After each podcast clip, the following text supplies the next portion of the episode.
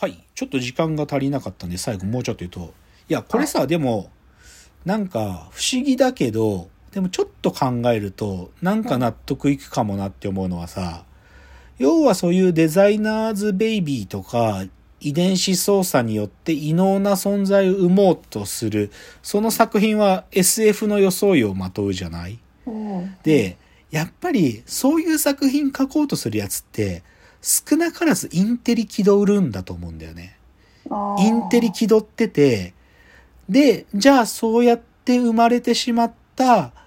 呪いをはらんだ子供が、はいじゃあその呪いから光のある道に導くときには、やっぱりインテリはさ、自分のそういうインテリジェンス裏切りたくないから、うんうんそこで登場させるのは知恵持つものとか、あうんー正義持つもの、知恵持つ正義によって、その少年たちの未来を肯定するって話になるんだと思うわけ。う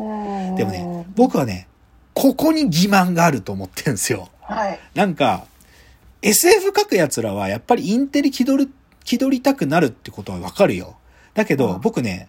ここが裏切れない限りっていうか、いい自分たちがインテリだっていつまでも思い続けてる限りにおいて、そいつらが、じゃあ、またね、そのデザイナーズベイビーの子供が未来に行った時、そいつらも所詮インテリ気取ったバカだから、また同じことするよ。またつまり人体実験を施した新しい子供を産むだけ。やっぱり僕はね、この SF 気取って、で、そのデザインされた子供を作るって話の、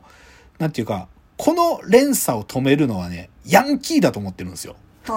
ヤンキーやアウトローで、なんか、賢者が導く世界っていうのは、やっぱりい、所詮インテリの世界よ。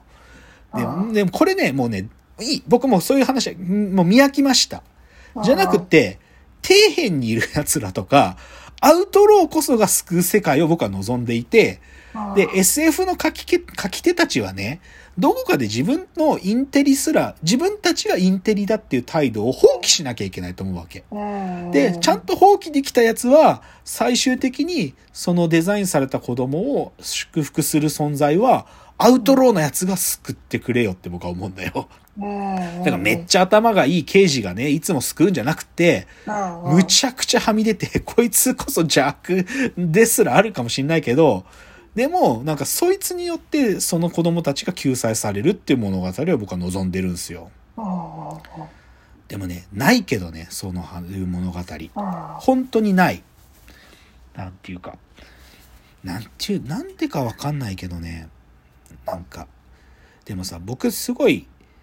なんていうのかな。い、に、二重にグロいんだよね、こういうじ遺伝子操作をするみたいな話ってさ、当然そういう遺伝子操作や人体実験を施すっていうことが、まずグロいじゃない。そのことそのことはさ、端的にグロいっていうのはわかるんだけどさ、それによって生まれちゃった意味号がね、その意味号を導く存在が、また知恵によって祝、なんかその救済されていくってことが僕にとってグロいんだよ。どんだけお前ち、ちなんか、結局は頭がいいやつが、とか、インテリジェンスによって、なんか世界は肯定されてるって思ってるんだよって思いたくなる。だから、もっと人間なんて醜悪で当たり前だってことを、いい加減気づけよっていうグロさが、なんか、いや、好きなんだよ。こういう残響のテロルとか、ビーザビギニングみたいな物語好きなんだけど、でも、物語が持ってる構造と、必ずその物語の中で、みなんか進んでいく展開は、結局はインテリジェンスかよっていう話がキモくて、だからき、なんか、好きであり嫌いなんだよね。っていう、ちょっとそういう話です。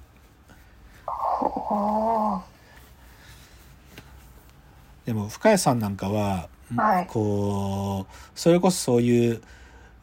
はみ出した存在逸脱したアウトローたちと接する機会はないわけじゃないですか。はい。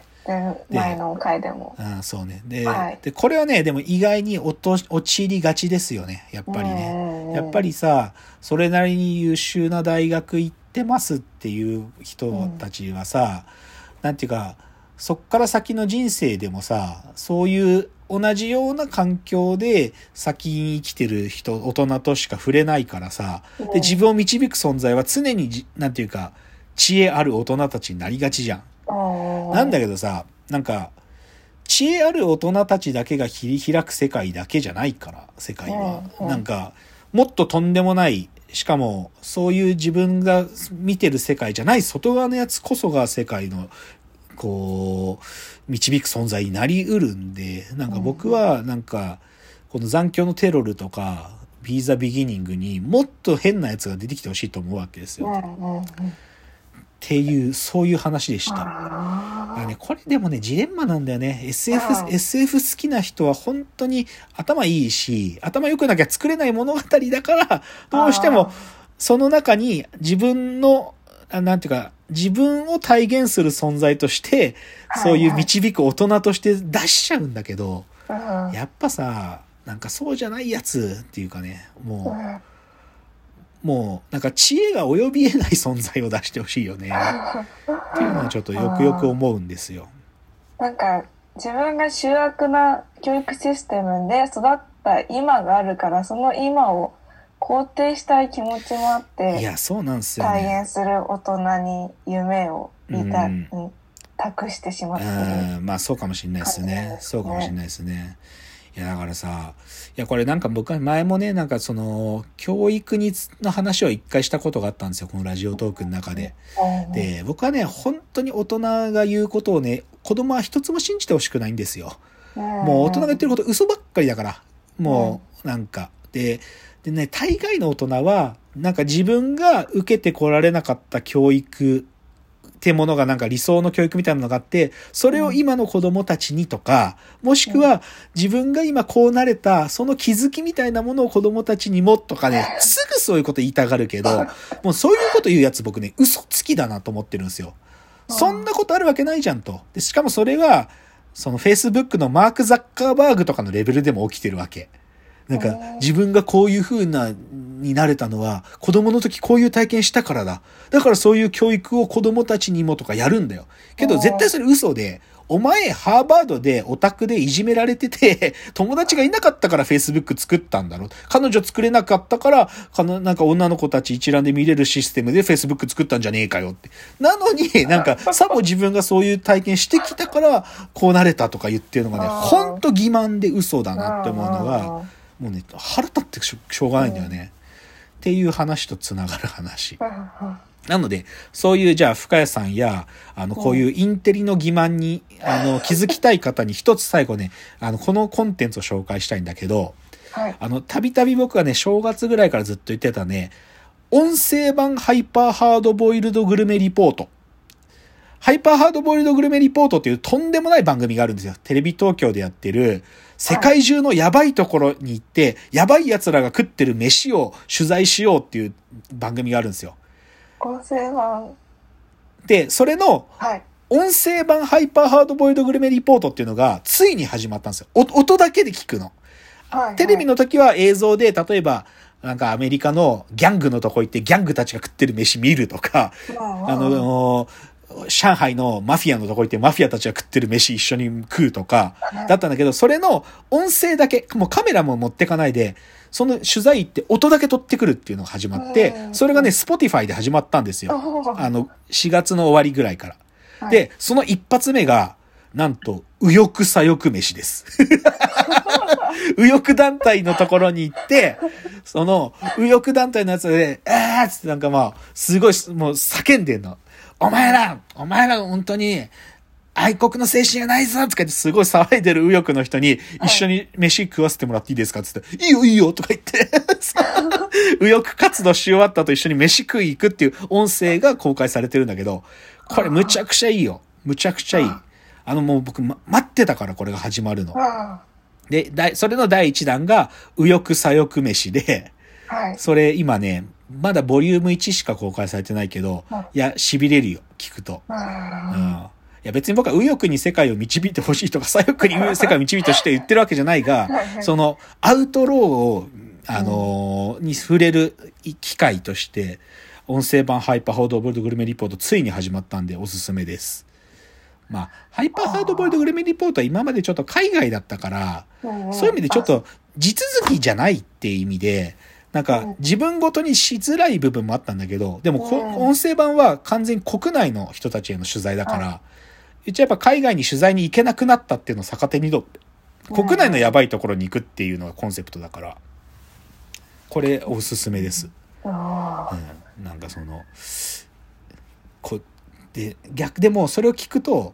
ああと世界はこんなにも広いんだということに気づきなんか、うん、なんかねさも物知り顔する大人たちが言うこととは全く違うこと言い出すんでこの人たち。俺なんかけ頭良くないからさなんかそんなに分かんないよ本当には思想とかはさとか言うんだよこのニューヨークの人とかも。それはねまたいいんだよねそれが。だからちょっとこの音声版ハイパーハードボイルドグルメリポートついに始まった Spotify で始まったんではいぜひ皆さん聞いてみてください。あという感じですね。いいんじゃないですか？ちょっと。はい。だから深谷さんもやっぱあれですね。ちょっとアウトローなやつがせ導き手としてね現れるのまなんかね。うん。うん。そいいですうん、やっねぱり、まあ、東北はいるかもしれないよね。でもそういうやつはね。危険。な、ううん。んなんかそういう人を探して。まあでもな僕もじゃあんまだ全部はそのアウトローなや人たちのことが分かってるかっつうと僕もまだまだですから、うんあの常に僕アンテナ張ってますから危険なやつらにつ、はいねそういう人たちと友達になりたいし彼らが僕の人生のヒントを与えてくれる存在だと思ってますから、うんうんぜひねそういうの探すことは続けたいし このラジオトークでもまたご紹介したいと思います。はいはい。ということで、じゃあ、お別れのお時間がやってまいりました。ご意見やご感想などフォームから送っていただけると嬉しいです。では、わーわー言っております。お時間ですさよなら。